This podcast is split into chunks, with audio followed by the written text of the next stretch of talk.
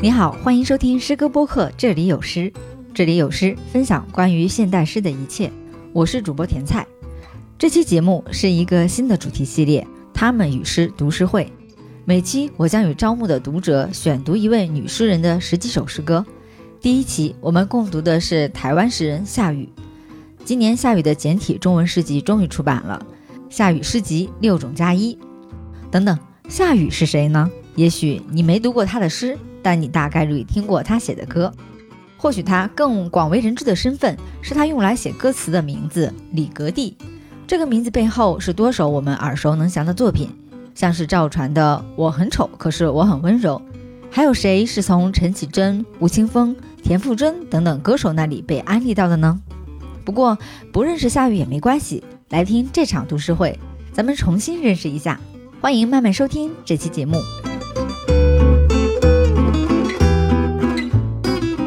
Hello，Hello，我是今天活动的主持人，也是这个系列读书会的发起人，诗歌播客这里有诗的主播甜菜。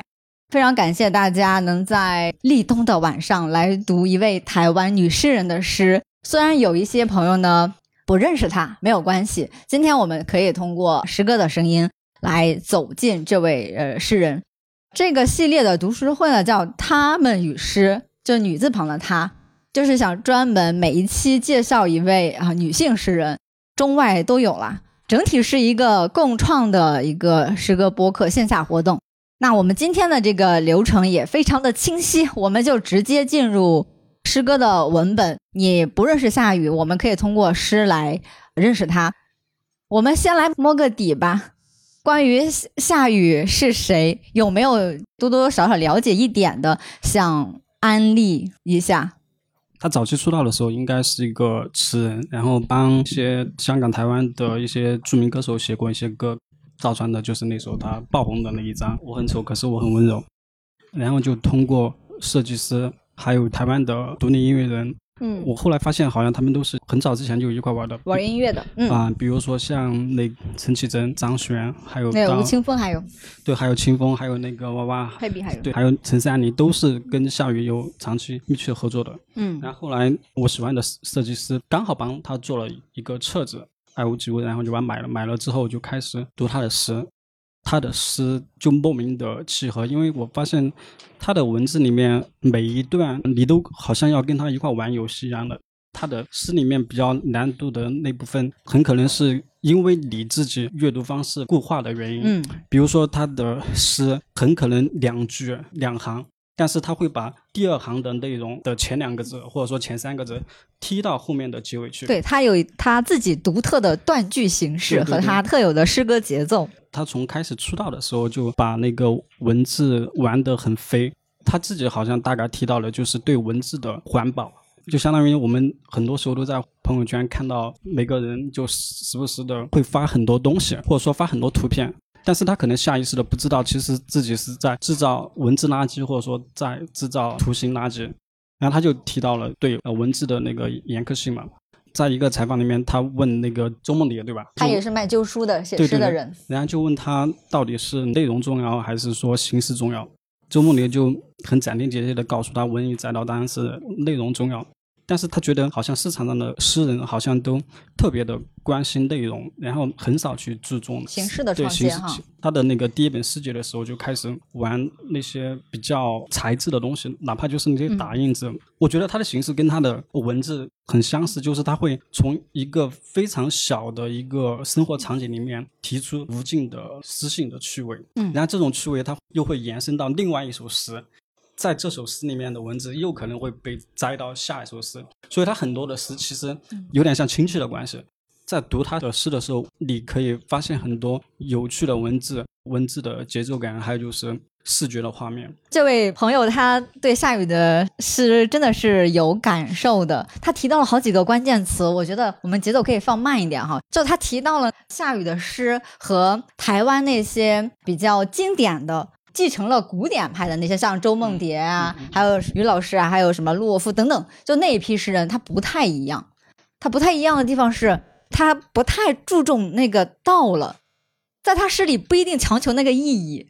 就是你在读他诗的时候，千万不要有什么意义焦虑。不要非得去像是做语文试卷里面那个阅读理解，去找一个主题，一个明确的逻辑。对，他在解构这些东西。另外一点呢，其实给大家看的那些诗都是挺日常的那些东西，就感觉其实我们也可以顺手拈来的那种感觉，就是它的元素其实是还挺日常感的，但是呢，它的形式又还挺创新的，包括哎，这人怎么有点莫名其妙的，就是隔行啦、断句啊，就是为什么下一句和上一句初次读你会觉得有点不连贯，就引号的不连贯，语言的那种跳跃。对它里面其实传达了很多信息，而且它还有一个关键词，就是特别像是文字的一种游戏。当然，这种游戏也是可以稍后我们再通过具体的诗歌文本再稍微感受一下，哎，那种游戏感到底是怎么一回事？那我觉得我们可以先剧透到这里，一会儿针对每一首诗就支线问题，我们可以再展开，好吗？我们谢谢这个男生，但是我觉得还是有一点要澄清一下哈。我们今天要读的这个夏雨这位诗人，他肯定原名不是他哈。其实他原名到底叫什么，我觉得也没太有所谓。而且至于他到底长什么样，也没太有所谓。如果大家去网络或者说在豆瓣搜的话，他好像就只有那一张年轻的，有点像是就齐刘海然后蓬蓬头发的那个女生的样子。就是因为他这人还真的挺低调的，但是呢，他的名望又还。挺大，他这种大呢，主要是他除了诗人这个身份，他还有一层身份，就是像这个小哥哥刚才讲的，就是作词人，他给非常多的知名的音乐人就是作词，或者说作词这一块对他来说还挺赚钱的，而且他很早就开始去给那些流行音乐吧去写，我还特别从网易云音乐上就扒了一下，我觉得哪些特别好的。蔡依林的《Play 我配》，大家有没有听过那个？哇，好酷啊！居然是他写的，而且他写的时候都已经一，咱说吧，引号的一把年纪了，他可以写出很酷的词啊。吴青峰很多的歌也是他用李格弟那个作词人的名字写的，还有什么张亚东的《不明飞行》啊，什么许茹芸的《最难的是相遇》啊，陈绮贞的有首歌很好听哦，叫《失明前我想记得的四十七件事》。还有陈楚生，陈楚生不是最近夺冠了吗？哈，对他之前有首叫《我知道你离我不远》，就那些词都特别的，怎么说呢？挺抒情的，大部分是挺温柔的，除了那个 play 我配，大家可以去搜罗一下。但是呢，他为什么在国内，咱们叫大陆吧，叫大陆的诗坛，就是这个人好像没有名气呢？我说这个名气指的是我们之前为什么没有见过他的诗集呢？就是因为他没有引进呢，他在台湾一直在出，而且他从十九岁的时候就开始写现代诗，甚至他写诗的年纪会比他作词就给那些歌手供词的那个年纪更要早。而且他最开始的时候他就玩的挺大的，就是面前摆的这个，就是今年秋天新心思和上海译文出版社整的这套夏雨诗集六加一七本小册子。部分呢是他之前应该是从九十年代至今吧，他之前出过的一些诗集，然后加上他一些怎么说呢？我叫引号的一些实验实验作品囊括在这里面。我们一会儿呢可以稍微再吐槽一下，就是这这套诗集 到底值不值得购入的问题。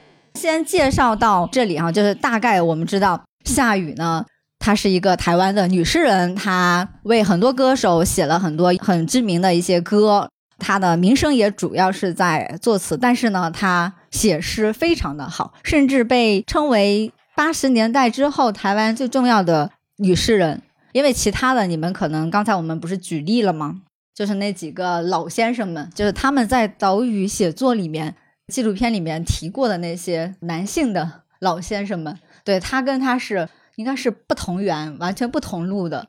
那我们今天选了。应该是从五本诗集里面选了，我大概有十几首诗吧。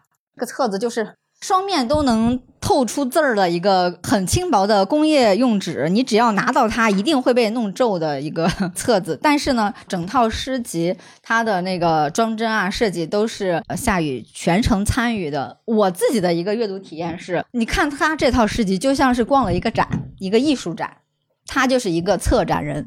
那我们先欣赏一下第一个作品吧，《赋予树》。我走错房间，错过了自己婚礼。在墙壁唯一的细缝中，我看见一切行径之完好。他穿白色的外衣，他捧着花，仪式、许诺、亲吻，背着他。命运，我苦苦练就的腹语术。舌头那匹温暖的水兽，驯养的在小小的水族箱中蠕动。那兽说：“是的，我愿意。”我其实刚来的时候，你给我这个资料的时候，我有看到，就很就很快把这个读了。其实还是会有一些理解上的，就像你刚刚说，可能更多的是画面感的一种呈现，可能就理就理解的意义上就不太有，有些地方会，特别是最后的，就是那种想象的，突然就就实际变得想象中有过渡，还是有点点不太明确。我也可以帮大家打开一点点门，看看能不能再重新进入这首诗。其实我第一次读的时候。我非常的趴走，我就说赋语术是个啥玩意儿啊？后面出来的那个水兽啊，又是什么玩意儿？好像在我们固有的对诗歌的进入的时候，我们很善于说有没有那种具体的意象哈，就是特别好抓的，这样我可以快速进入啊。但是他这里他给你提供这些具体意象吗？他他他没有，他更多的是。你把它当做一个他在描述一种呃电影的那种场景的时候，你再想想走错房间错过自己婚礼，然后他整个的这个叙述，你有没有一种感觉？我觉得他完全是在自说自话，自己在看自己，就像是夜深人静的时候，自己来设想了自己参与其中。我看到的就是他完成了是一个自我的对话。这首诗，你觉得他完成了没有？纳寿说：“是的，我愿意。”就有一些诗，它是可以继续再去接的，不是一个完全封闭的一个结构，就是你可以再去续写。读夏雨的诗，总是有一种要完不完，我也可以哪天发疯的时候，我自己也可以继续接他诗的那种那种感觉。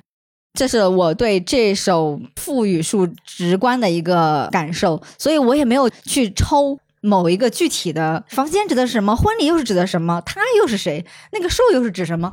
你完全不需要去抠字眼儿去做这种尝试，甚至是这种尝试，你越往下，你就会发现是无效的。所以呢，这首诗我们先拿来练练声，也试试手，就发现原来他这个诗进入不能那么着，你你得把它想象成是一个立体的东西。OK，那我们可以再通过下一首诗。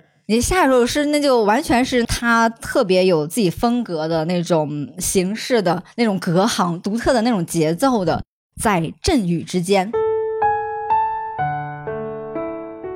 在阵雨之间下雨，选自诗集《赋语术》。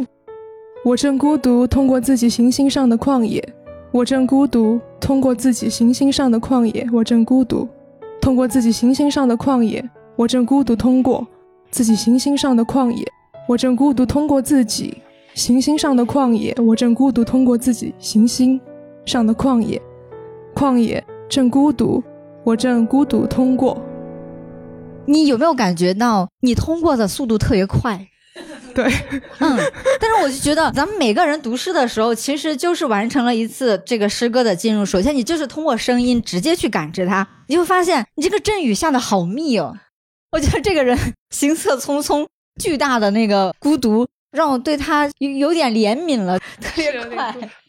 如果换一个朋友，他读的非常缓慢，有没有可能他会读出一种悲怆的那种气质？然后你现在是那种有点像是很密集的，大家有没有听过维瓦尔第那个四季小提琴曲里面，就是那个下的时候就咚咚咚咚就特别特别快，我就感觉刚才他这是夏天的阵雨。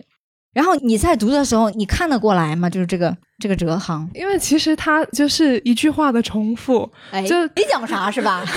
对，因为其实我在读前两行的时候，我就是把它当做一句完整的话来读。我正孤独通过自己行星上的旷野，但是如果按照它这个诗的格式，它分为了五行，然后你就在最后一句断句的时候把它断开。读起来又是一种不一样的感觉，就是层层递进又不一样的这种感觉。所以我从第三行开始的时候，我就是按照它每一行的顺序来读，所以可能读的比较快。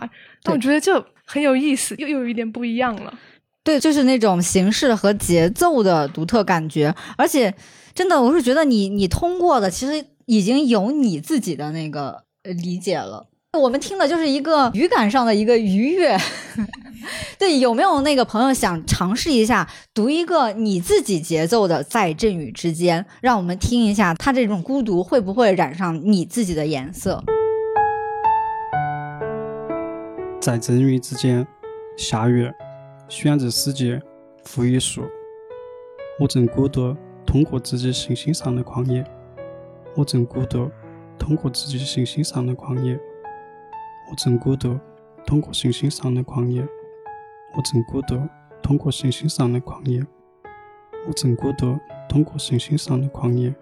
我正孤独，通过星星上的狂野。狂野，正孤独。我正孤独通过。你读的除了缓慢，还有一个非非常低沉。呃，为什么会用这种感受读这首诗？就我自己的理解。他自己的那个速度有点像从上面往下面掉的那种，就噼噼啪啦，大珠小珠落玉盘那种感觉。但是我觉得我在星空里面发出求救的信号，电波一直往外走，一直往外走，一直往外走。我读的时候我不知道我在求救，读完之后我感觉我在求救。嗯，新的演绎，好，谢谢谢谢。那我们下一首读一下《赋予树》里面的小孩一，它其实还有小孩二，那个稍微长一点点，而且呢，我更偏爱小孩一。然后小孩一呢，其实也呈现出夏雨比较早期诗歌里的一些特质，所以这首诗读完之后呢，我们可以稍微展开聊一聊他早期诗的一些小特点。小孩一，夏雨，选自诗集《赋予树》。他们都不说话，在旋转旧火车上，充满远方的心事。我突然愿意，此刻他们都死去，不要长大，长成一模一样的邮票。于是，在模糊的夜里，有人就将它们用力撕开，就有着毛毛的边，就全成锯齿状的。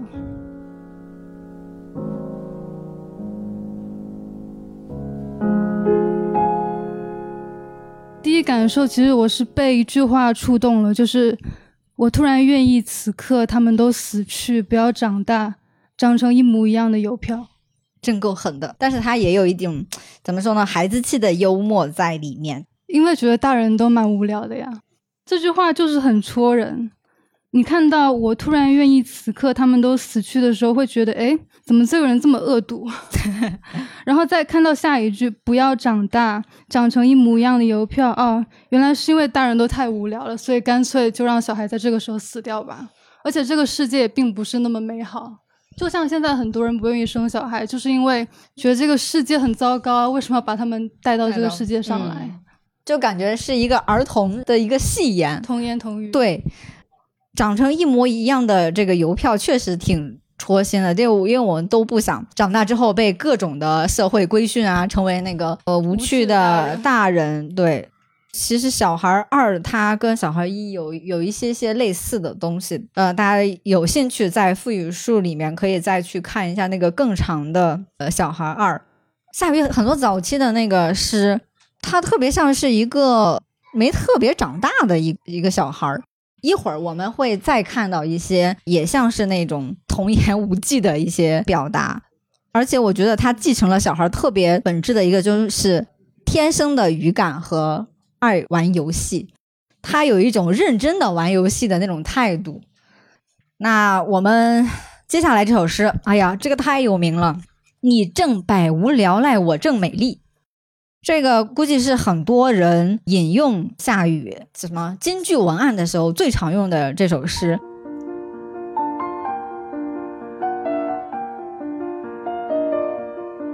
你正百无聊赖，我正美丽。夏雨，只有咒语可以解除咒语，只有秘密可以交换秘密，只有谜可以到达另一个谜。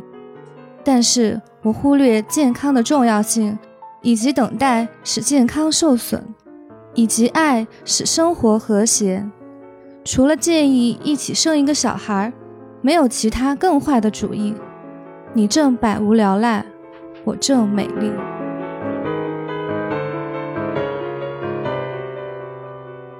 首先，我觉得这个标题它就很像吴青峰的一首歌，就是无与伦比的美丽吗？，对，就是这个感觉。然后嗯包括他的那个押韵的尾字也是那个，一，对，就是因为我比较喜欢音乐，所以我是从音律的角度来分，就是感嗯受这首歌嘛。从文字来看的话，后面他说到，除了一见一起生一个小孩，没有其他更坏的主意。你正百无聊赖，我正美丽。给人一种感觉，就是好像这两个人他们是为了一个什么共同的社会的一个框架，然后在一起的。但我不知道这个理解对不对，因为我最嗯近对婚姻比较的悲观，就感觉很多人结嗯婚都是为了一个社会的规训，而不是因为真正找到了愿意共鸣、嗯愿意在一起的人。然后他就说到：“你正百无聊赖，可能就是一时的无聊，所以想要找一个人作伴。但是你其实有没有真正想和这个人走完一生，你自己不知道。嗯，然后在我最美丽的时候，你其实并没有想好你到底是怎么打算的。哇，深刻了，深刻了，反思了一下爱情。嗯，谢谢你，谢谢你。我真的很喜欢接下来的那个 soul，它跟死亡和记忆这些东西有有关系。哎，我天然的对写死亡、写这种记忆的是比较敏感和喜欢。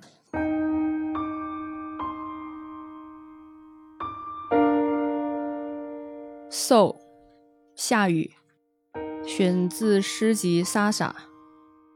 死去多年的女人回来与我们相会，我们感觉到，但看她不到，听到她的声音只是我们。操作房子里的一架放映机，总是在那里。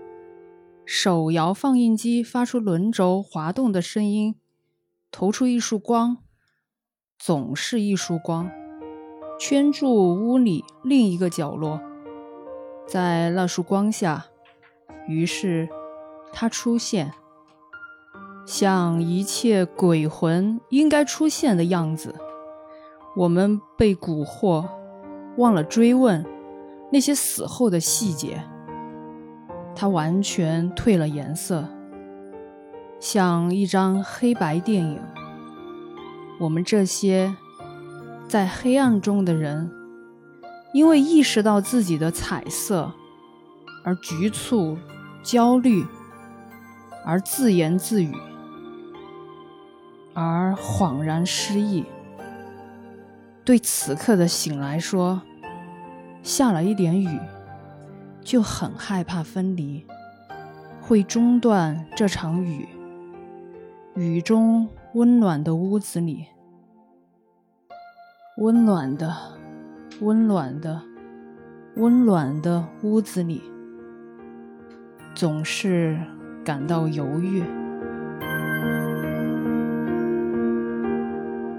我读到中间这段的时候，我就已经有一点泪目的那种感觉。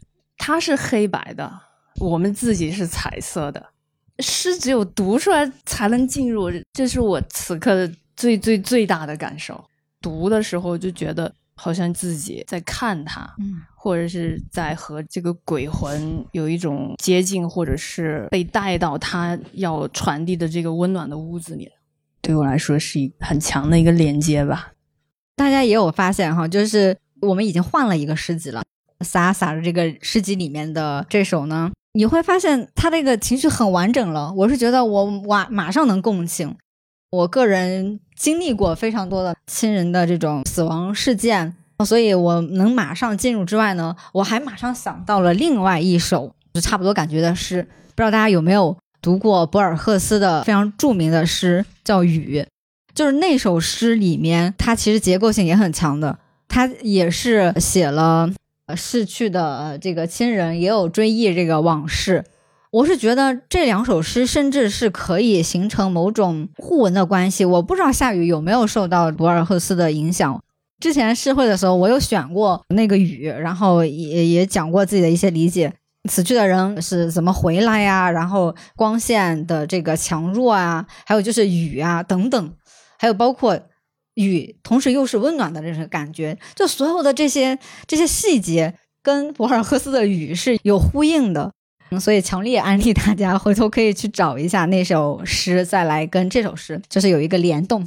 那我们下一首诗，呃，来读你是狗，我是你的母狗。这个标题看起来是很诡异，但是据说这首诗在台湾非常知名，甚至还有人用这个诗去创作过音乐，然后是选自诗集《诗六十首》。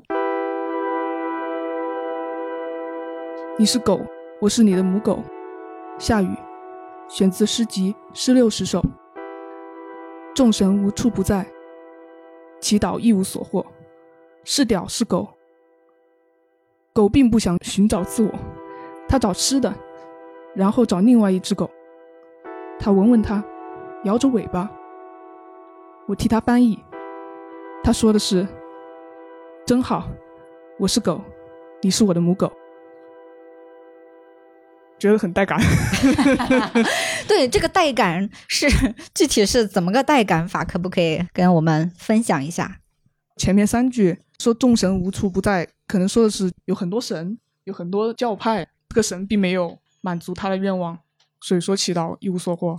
第三句、第四句对自己的认知，找另外一只狗，可能说说的是他的性需求，也是说的动物性，然后他就满足于这个东西，只想这么活，不想去思考其他的东西，因为可能生活已经让他过得很不好，很不满足。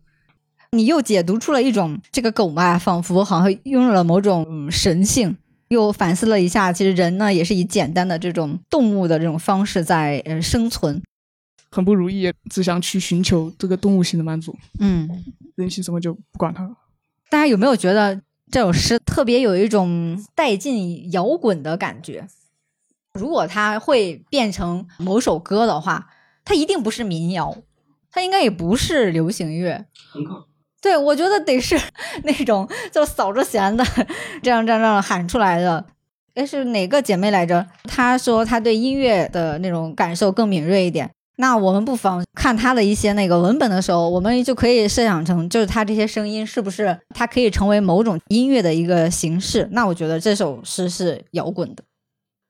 后面就这样认识了晚上，我是觉得这个是特别有趣。我也很喜欢这里面那种有点节制的，我是觉得它其实是有一些些抒情的那种感觉在里面的。因为我在读它的时候，我曾经带这首诗，是我回老家就逛公园小树林里面时，我就把它就读了一下。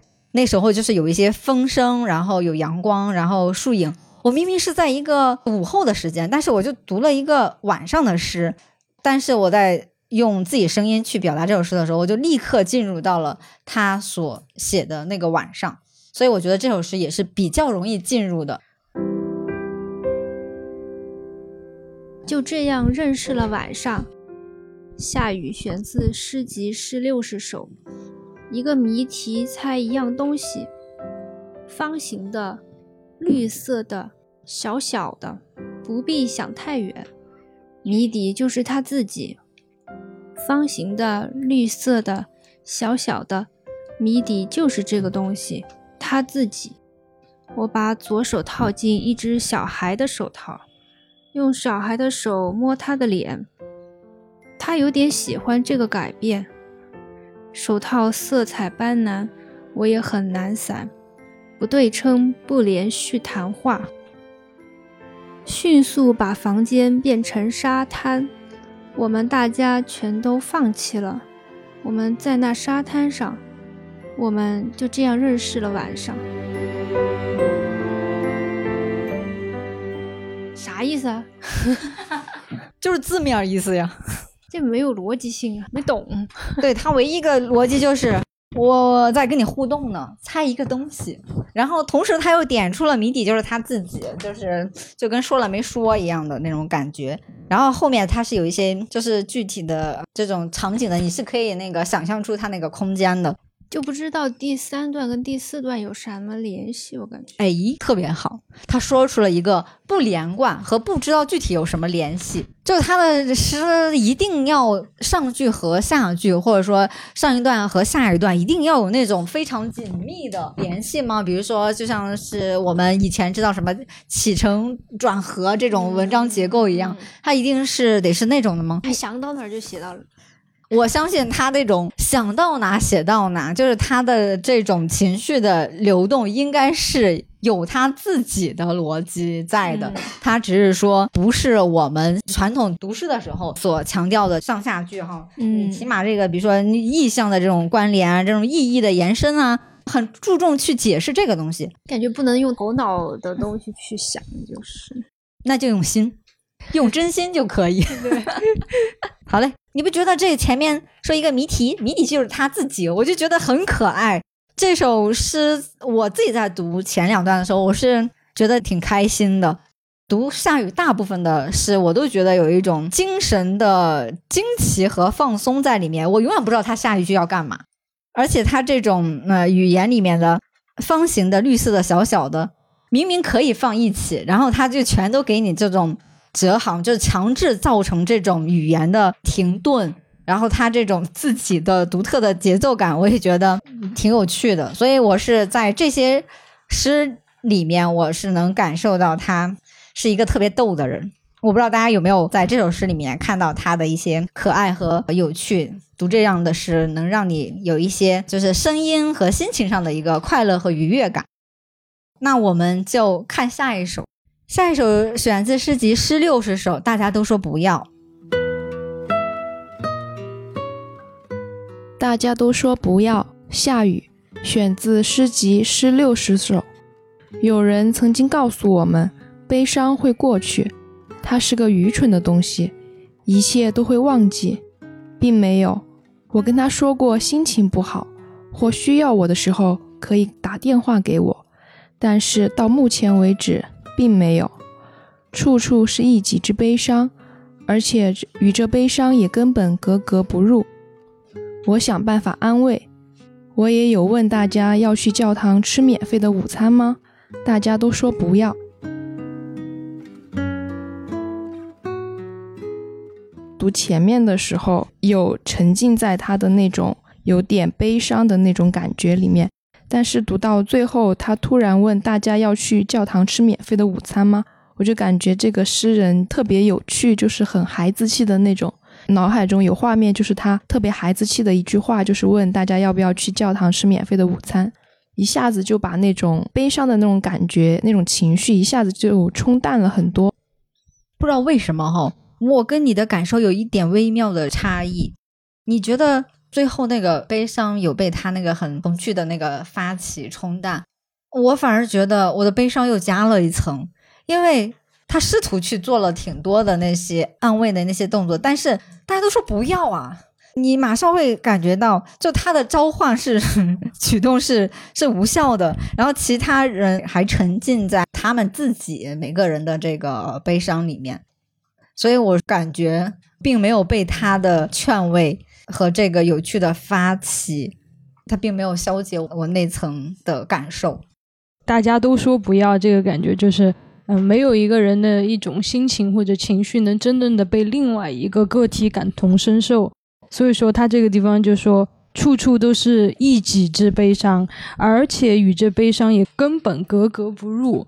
所以我就觉得是自己经历的事情，自己的情情绪，然后还有自己的一些经历。你哪怕你讲给别人，他说你可以打电话给我。但是其实别人听到了，其实也并不能真正的感同身受。别人真正的想安慰你，其实他的安慰也不能真正的达到那个人想要得到的一个目的。然后大家其实都知道，啊，悲伤都会过去啊，你发生的这些事情都会过去。然后你这些情绪是可以控制的。他现在发泄出来，在其他人看来也是很愚蠢的，一切都会忘记。但实际上人们并没有这个过程是不可能通过被安慰，或者说是。去想到别人说过的啊，这些一切都会过去，就会过去。他这个过程是一定会经历的，嗯。而且读这首诗的时候，我立刻想到一个特别具体的时间段，就是在二零二二年底，那个时候不是刚刚放开嘛，就大家感觉好像就过去了。很多人会觉得，就是这三年过去了，但是因为这疫情三年，我失去了很多的亲人和朋友。对我来说很难过去，所以我当时还专门做了一期播客叫《争夺记忆》，因为我觉得很多的回忆对很多人来说没法马上翻篇。我知道时间可能会让它过去，但是在那时那刻，我觉得我是那个说不要的人。下一首，我也终于抵达这里，是谁的最爱？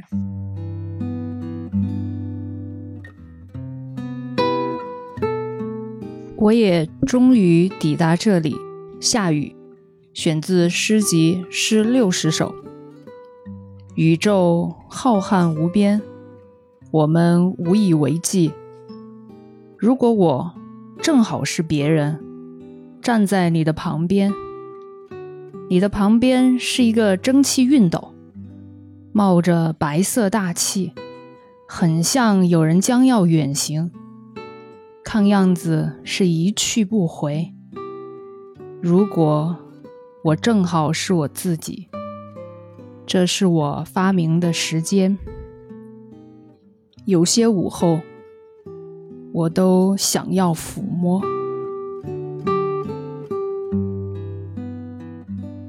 对你为什么单单喜欢这首诗？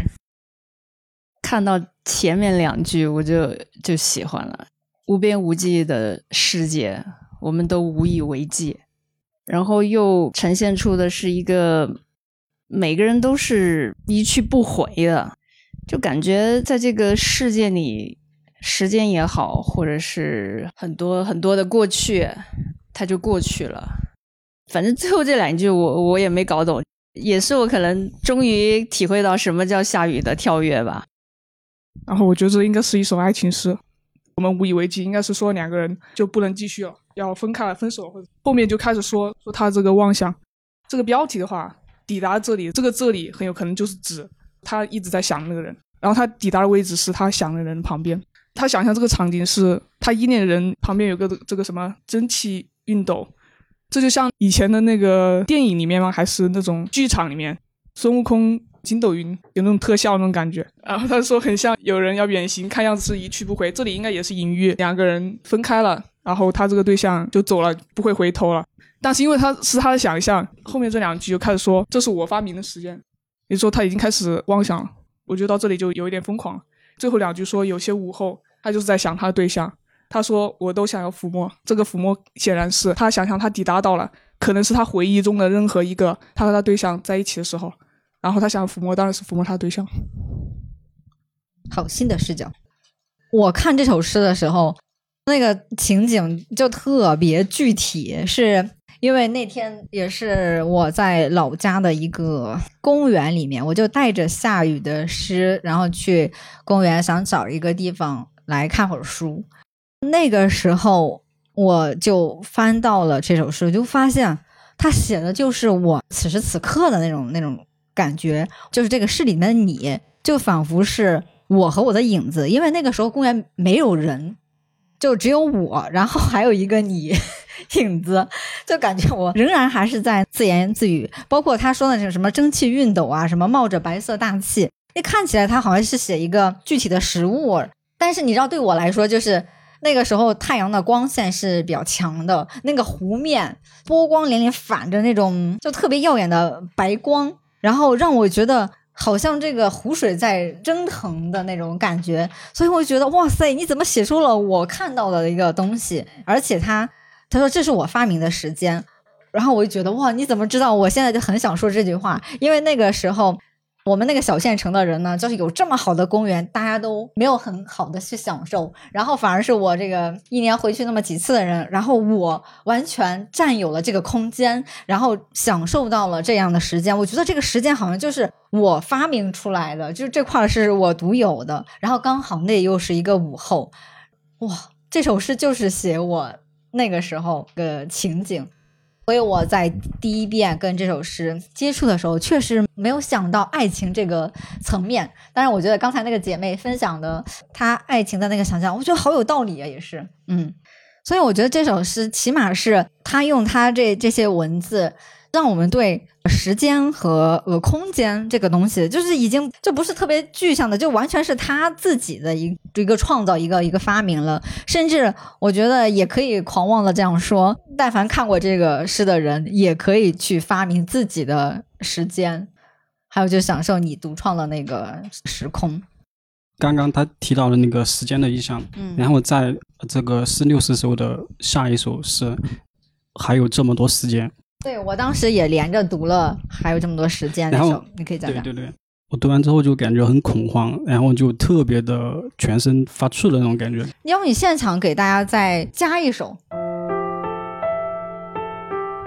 还有这么多时间，下月，选择诗六十首，地上躺着一只表，表盖破了，时间漫出来，淹到你的脚踝，淹到你的腿，你的腰，淹到你的肩膀，你的项颈，你的耳朵，你的鼻尖，你的时间就是我的时间，我的时间就是你的时间。这首让你有一点恐慌和焦虑啊、吗？对对，因为我第一次见关于这种时间的图像是打你的那个破表，时间是扭曲的，然后它就像水珠一样一直在往下掉。嗯，它的时间有一种视觉的画面了，而且它不是还淹到你的对对对对哪儿哪吗？对就是会调动起你紧张的情绪，对对对，淹过来了。对他好像觉得就是时间都装在了一个容器里面，然后那个容器满了之后，它时间就慢慢慢跑出来，跑出来之后，它可能就像水一样，就先是碰到了你的鞋，然后慢慢再往上就碰到你的脚踝。碰到你的脚踝的时候，它可能就代表了一个时间点，可能是十年，到了你的腰，是不是就是三十年？然后当时间三十而立。对对对到了哟，当当时间到了你的脖子、你的耳朵、你的鼻尖，八十。对，很可能大概就是你快要入土为安的那种感觉，就像测量身高一样，然后用身体的某个部位来指代时间的时候，我感觉那时间好像他拿了一把尺子在量我的身体一样，我都不知道我的时间还剩下多少。对，时间在你身上的那个痕迹，那个那个度量特别特别紧迫，让你对对，嗯。诗六十首还剩一首啊，叫《更多的规则为了更多的例外》，比较酷，所以我是选了进来。更多的规则为了更多的例外。下雨，选自诗集《诗六十首》。果然出来混总是要还的，产生反物质了。我还是认为，尽管有点迟疑，吻值得反复，值得深入。我准备把自己弄得很干净，只带着剩下的自卑感，引以为傲的与你相亲相爱。房东留下整排有关性灵生活的书，我从来搞不清楚这四个字的意思。我也有睡意，但睡不着。人生疑点甚多，他说。我说是啊，人生疑点甚多，除了雷鬼乐队和猫薄荷。就是一首读了之后很容易陷入沉默的诗。哎，其实我倒是第一眼看这首诗就觉得很喜欢，从标题就有已经定了这个定调了。对，很酷。然后第一句也是、很酷，对啊，果然出来混总是要还的特别江湖。他就是一酷到底啊！人生疑点甚多，除了雷鬼乐队和猫薄荷，他的落点也是让人觉得很诡异，很诡异。对，就是那种诡异。就是为什么雷鬼乐队会和猫薄荷联系在一起？感觉这两个我都都知道是什么玩意儿，但是为什么是他们两个并置到了一起？对，它的素材语言素材的这种组合，然后这种让你惊奇，所以我就一直很难忘。一是我很难忘它的标题，我很难忘它的第一句，我也很难忘它的最后。我一直记得雷鬼乐队后面的那个猫薄荷。如果是你看腻了那些挺传统的，就是我们文学史上或者诗歌史上那些，哎呀，所谓经典的经典之作吧，你想尝点新鲜的时候，我觉得下雨真的是还挺适合让你尝鲜的。它经常给你这种惊奇感。或者说有些人会觉得怪了吧唧，因为怪了吧唧的是你还没看到呢，就是我都没选进来，一会儿可以稍微聊一聊。觉得这首诗还挺嬉皮的，哎嘿，对吧？产生反物质，反物质的东西就是有点鬼鬼怪怪的，是嬉皮喜欢的东西。性灵生活，这个就特别身心灵，是是是。哎，我我总感觉他这个得有自己的一些具体的生活经验，然后在某一刻写下的。忘了具体是哪本那个诗集，就他这几本诗集里面有一个特别好玩的哈，他就是后面他会有一个别人对他的访谈，嗯就他会在里面讲一些很有夏雨特点的、很有趣的话，他也不叫来阐释他的一些诗学观点吧，他很多时候会讲讲他这个诗是怎么创作出来的，但他的回答也也挺难琢磨的。我是觉得他的访谈也同样的有趣。他本身就是一个像艺术家一样的，甚至他挺早期的一些事，我觉得有有种像灵性创作的那种感觉，就是这个劲儿吧，一一上来他就马上可以排列出，就是就是他的一个诗歌的一个些一些元素，就可以按照他的一些节奏感出来。他说他住处有五张桌子，五张桌子呢，他突然有一些想法的时候，我们一般可能就会在一个地方写作完成，尤其是你看，大多数都还蛮短的。他是有灵感的时候呢，就是这张桌写一写，然后再去那张桌写一写，所以你就会感觉，怪不得跳跃。所以我觉得他创作时候的一些状态和他最后呈现的一个东西还还挺有呼应度的，就是一个好玩儿。后面两首我们会来看一下诗集第一人称里面的，你就会发现，哇，怎么这一行字儿这么多了？你不是爱折行吗？怎么不折了呢？标题也还挺好笑的，并且这个诗集它是什么个做法呢？它里面有很多的插图，这个图片啊都是一些像街拍一样，但是又毫无意义。一会儿你们可以传阅一下。我当时看的时候挺纳闷的。这个旧照片看起来特别像是你拍废了的那种，就像是一个有的时候不是人会在那个你的宠物身上挂一个什么 GoPro，让它去街上，然后就随机的拍点什么东西，就有点像那种东西。那些旧照片感觉好像也没有特别的意义，但是他在旧照片上面，他会从那个诗里面抽出一句给它加上去，所以他整个的作品就那个诗集就特别像。大家有去过艺术书展吗？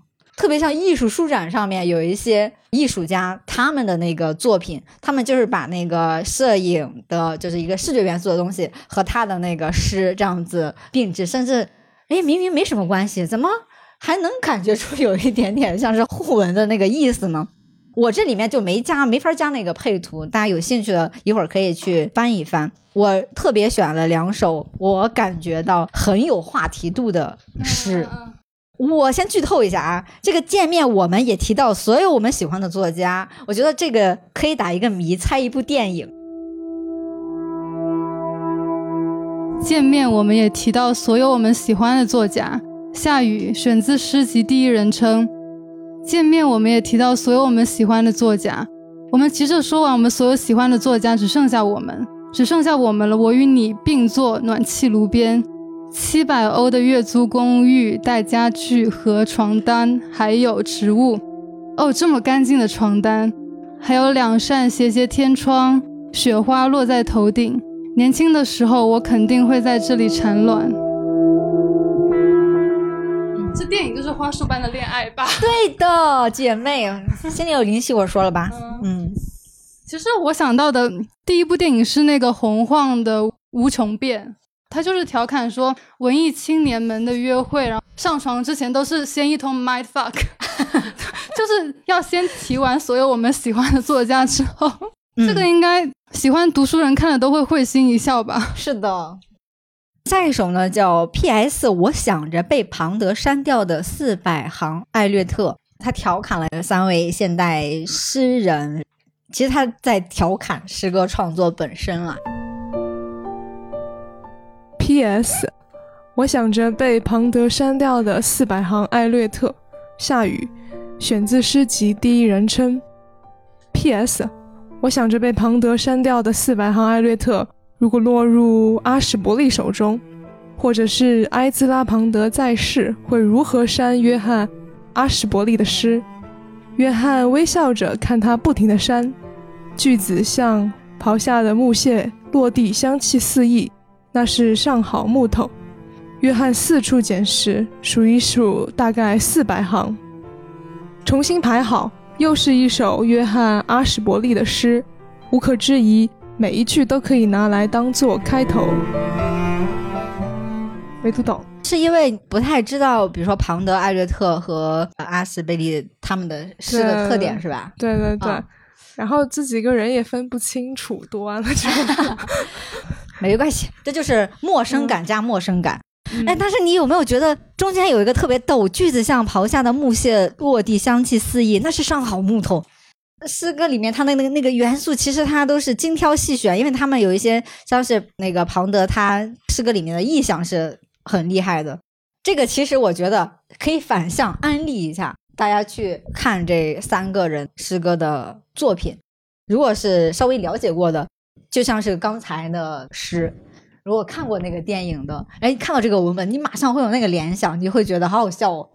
其实我是觉得这首诗真的很好笑，只是说这个笑点是不是你得先预先知道他在讲什么，你才能 get 到他那个梗。而且每一句都可以拿来当开头，哎，我我就是看到这儿笑死的。大家没有 get 到没有关系，这套诗集里面有四本诗集，主要都选完了，而且是选的比较适合读的，因为它还有很多的诗是属于真的只能看，因为它有很多就是那种拼贴感的呀，或者是一些后期跟 Chat GPT 对话呀，还有跟翻译软件让它就激翻出来的那些诗。那些就像是一个就他自己的文学实验一样，我是觉得，如果你哪天睡不太着，就是有点无聊，然后去翻翻这些东西，你会感觉到，哎，有一些有趣的东西。但是呢，如果你情绪刚好没对，你进去的时候，你会觉得哇，看到的全都是这个噪噪声。所以它有一些诗集就叫粉红色噪音等等，它其实就是想在这个诗歌文本里面去玩一种声音的一个呃游戏。后面的三首诗是来自八零年代比较早期的创作，也是流传度比较高的。冬眠、甜蜜的复仇，还有鱼罐头，都出自备忘录那个诗集，不在这个今年出的中译本里面。这么难得的机会，而且今天又是一个立冬，谁想读一下？甜蜜的复仇，下雨，选自。诗集备忘录，你的的影子加点盐，腌起来，风干，老的时候下酒。你为什么喜欢这个甜蜜复仇啊？这冬眠不香吗？都香都香，但是字越少越酷，感觉。我觉得夏雨很俏皮那种感觉，应该是在恋爱的时候吧，那种感觉。跟对方的那种感觉，就是想象他老了的时候，然后来回忆自己也许年轻的时候，还穿越过去去想，觉得嗯，每个人青春的时候那会儿，爱情刚开始快乐的时候是最美好的。他就希望把那些瞬间，就像把这个人给封起来一样。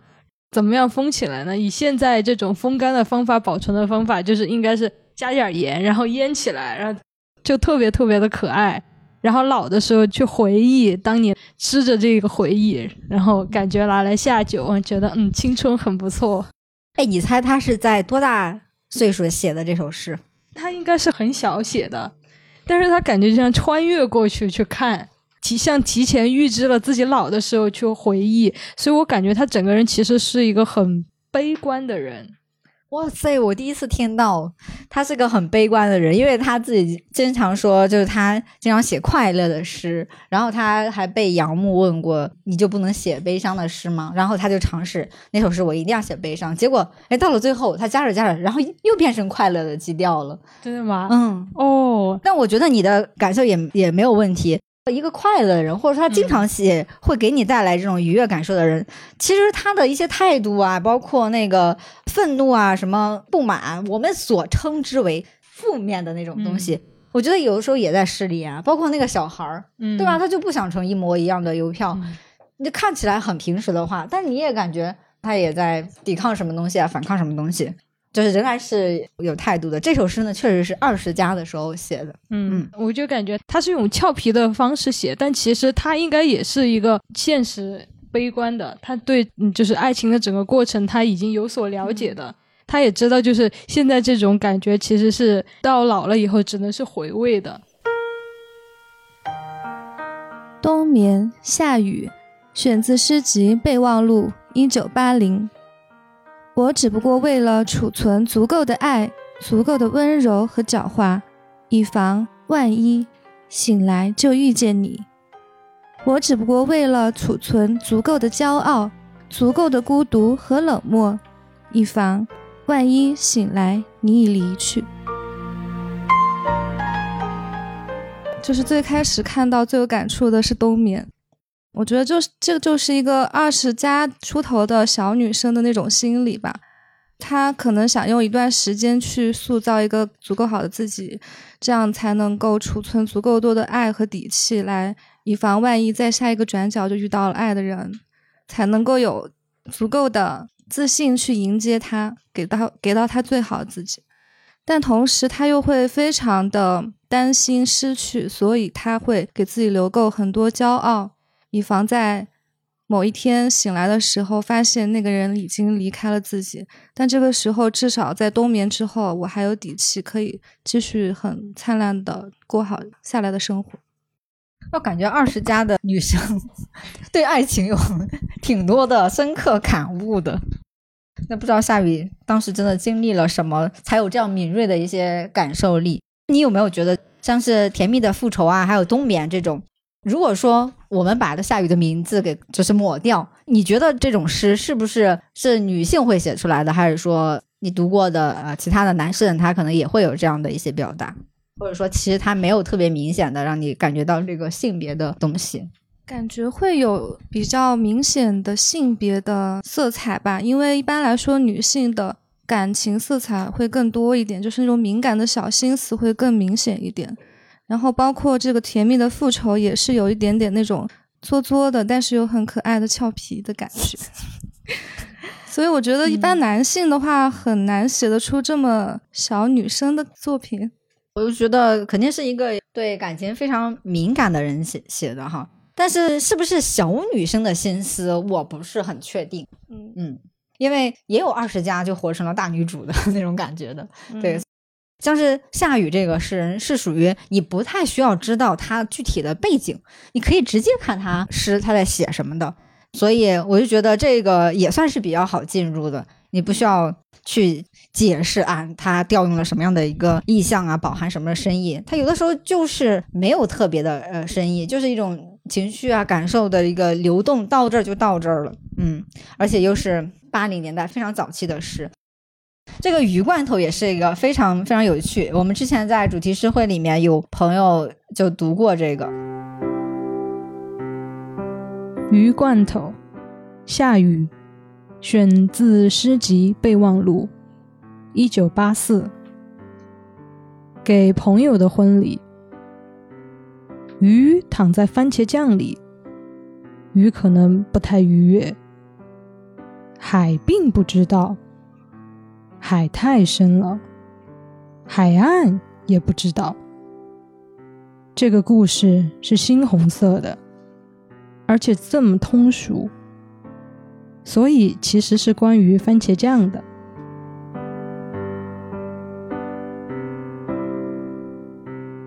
挺黑色幽默的，嗯，是。周笔畅有一首歌叫《鱼罐头》，你们听过没？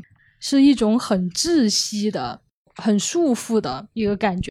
他唱出来是这样的哈，他是不是参加了自己朋友的婚礼？然后他感觉他的朋友其实并不是特别的开心，然后他就感觉他的朋友像躺在这个番茄酱里面，就是像一道菜一样被大家观赏、被大家品尝。但是其实。大家会觉得，嗯，鱼就是应该做成番茄酱味的，就是应该这样，就像婚姻这个婚礼一样。但实际上，那这个鱼他开不开心呢？就是没有人真正知道这个鱼到底开不开心，它到底怎么想。因为海是鱼的一个给养的一个环境嘛，它生长的就是没有人像这条鱼一样，就是有这样的经历，有这样的故事，所以说也没有人能真正的感同身受这个鱼它的感受。他就觉得这个故事是猩红色的。可能是很不开心的，但是其实呢，这也就是一个普通的关于番茄酱的事，就是一个普通的关于婚姻的一个故事，就是大家都这样，感觉很神奇。这个诗，嗯，对你刚才这番话跟我那次诗会里面，嗯就是读这首诗说他感受的那个姐妹讲的好像，你们对这个婚姻的领悟太深刻了。站在外面的人才深刻，站在里面的人围城吗？对，你在围城外还是围城里啊？我肯定是在外面的人，所以我才会觉得很深刻。等我进去了以后，我会我就会觉得，哦，本来就应该是这样的。鱼其实不应该在意自己开不开心，反正已经番茄酱了。好的，谢谢你的分享。那我我已选的那个诗呃介绍到这里哈。可能我今天选的诗确实有点多了，因为我觉得难得嘛，可能你们人生也是唯一一次 会这样来认识一个就是不太看到的一个女诗人。我们刚才不是通过诗歌认识了这个哎诗人是这个样子的，那他还有一层身份呢，是翻译，就是译者，翻译了那个著名的法国小说《足与战》，就是那个很著名的电影的那个原著。很有意思的是，因为他不是在台湾和巴黎呃双城这样生活吗？法语也挺好的，然后他对翻译这件事情哈，他就用到了他的诗歌创作里面，那就是。粉红色噪音和那个验证您是人类这两本呀，老厚的，这就是他跟软件还有跟 Chat GPT，反正就是利用技术，然后去做的一些有点像是艺术实验的东西。然后大家感兴趣，一会儿可以来翻翻，因为实在是没法读啊。因为你读出来，你会发现你会更质疑那个意义。所以我是觉得读夏雨的诗。有的时候没法强求你在里面看到什么呃意义感，或者说他就是要我们去抛下那个对主题的追求，对明确意义的那个呃追求，你只能是调动你那些感受力。那有的时候你本身又是一个敏感的个体，那你很容易跟他共情共鸣到。哎，如果刚好当下有点犯困，或者今天晚上确实有点吃撑，那就是没法进入，那也就算了。所以我是觉得夏雨的诗哈就没有说是必读的。我都不安利大家去买这套诗集啊，因为它也不单卖，它一套呢卖两百三十三点三三，也是他自己定的一个很有趣的价，就是一百除以三再乘以七，很诡异的一个价格。然后它的那个纸张的设计是一个工业用纸，有的时候还有一些粘连，它不是一个什么什么珍藏的，很想去抚摸那种，咋抚摸这个？我就是经常拿出来就放不回去，就是它这个盒子。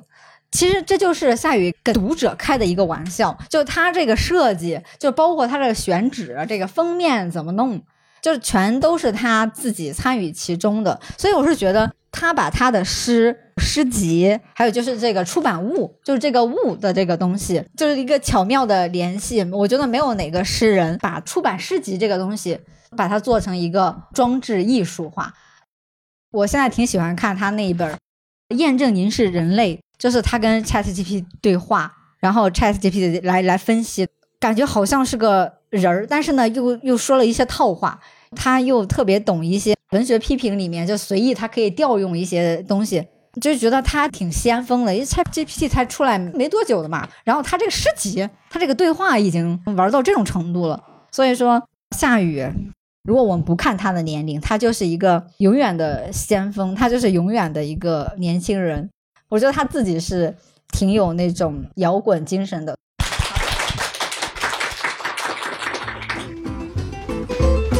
感谢订阅收听诗歌播客，这里有诗，欢迎留言区分享你喜欢的夏雨诗歌。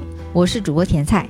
第二期他们与诗读书会，我们来读获得诺贝尔文学奖的美国女诗人路易斯·格里克。下期再见。